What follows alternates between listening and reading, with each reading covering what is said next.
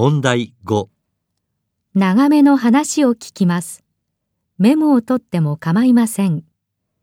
1番、2番は、まず話を聞いてください。それから質問と選択肢を聞いて、1から4の中から最も良いものを一つ選んでください。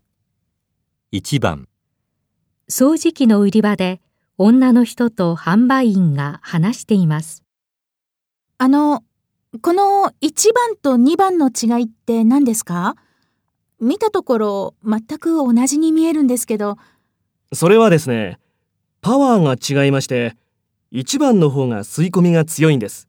ああ、それで値段が高いのね。はい、そういうことです。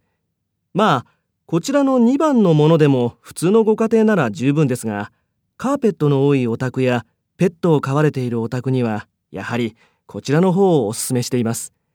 紙パックを使用しないので経済的ですよ。